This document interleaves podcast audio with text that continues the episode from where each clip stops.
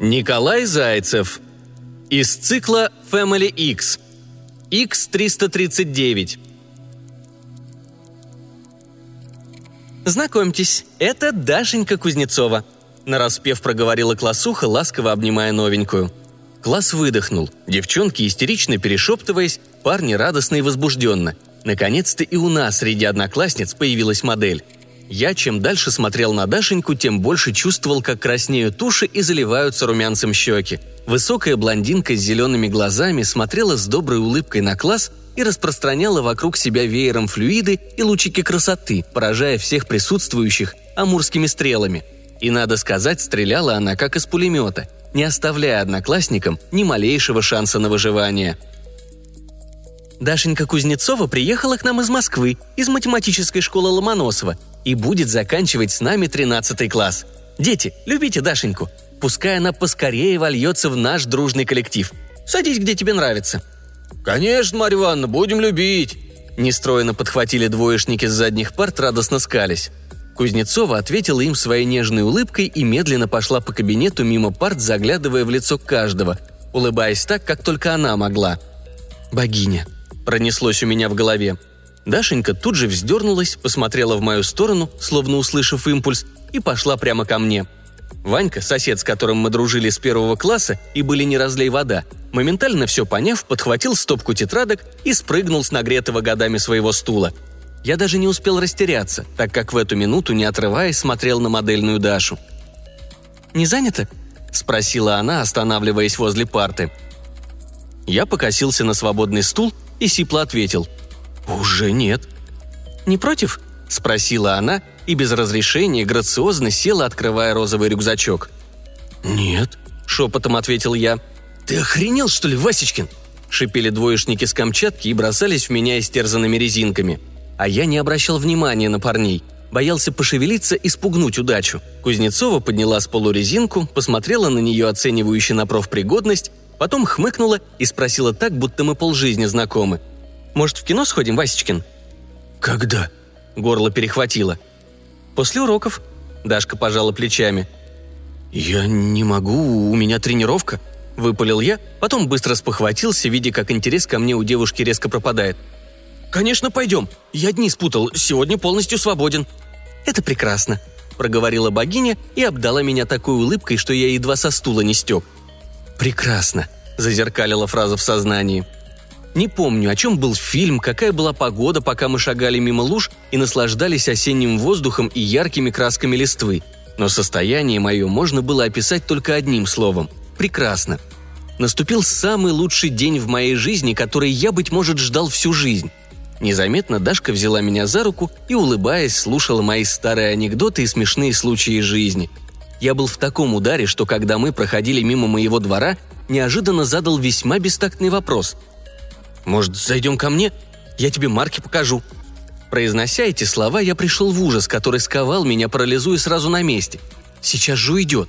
Фыркнет, скажет гадость какую-нибудь и растворится из моей жизни навсегда.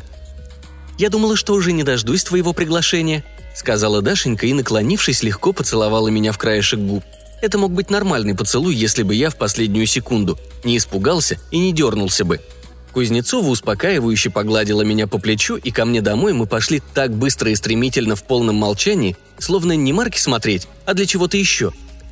Дверь я открыл с пятой попытки. Конечно, дома были все. Из кухни выглянула мать, и у нее из рук выпала небьющаяся тарелка. Из комнаты выкатил на трехколесном велике младший брат и тут же укатил обратно, крича: «Папа, папа, Вась невесту привел!»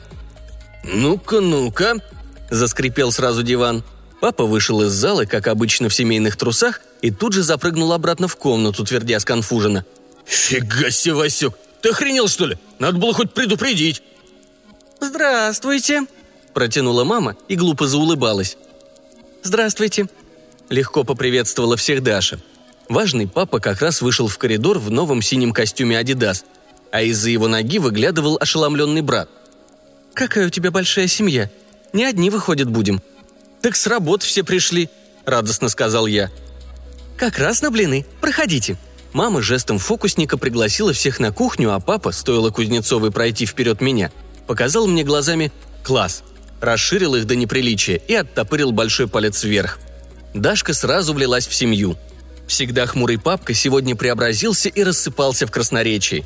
Мама смеялась, как заводная, вытирая слезы и как-то иногда по-особенному поглядывая на меня. Младший брат изображал из себя ясельника, замирая и смотря на Кузнецову влюбленными глазами. «Ой, мне пора», — сказала Дашка часа через 3. Время пролетело, как 1 минута. «Мне домой надо». «Я провожу».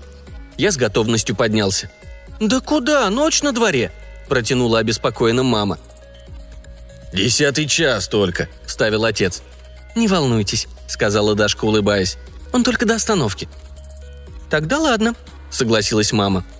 Мне не повезло. Автобус уже катил с перекрестка. Мы побежали. Дашка бегала лучше, сразу стартанула, опередив метра на 3.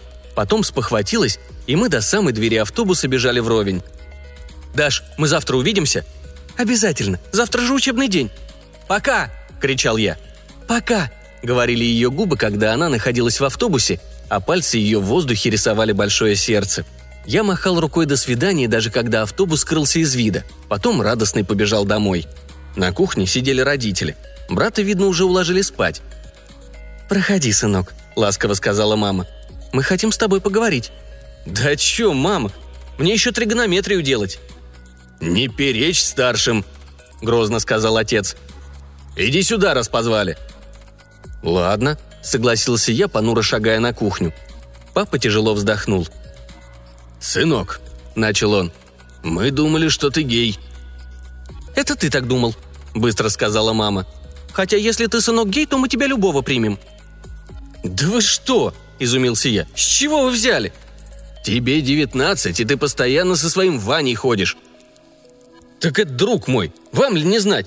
Мне вообще такие, как Дашка, нравятся». «Это еще хуже, чем если б ты был геем», – сказал отец и тяжело задышал, тиская в руках газету. Он ее читал, когда мы пришли вечером.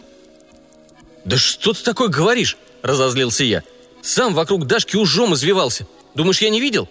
Как могут такие, как Дашки, не нравиться? Даже тебе, мама, она понравилась».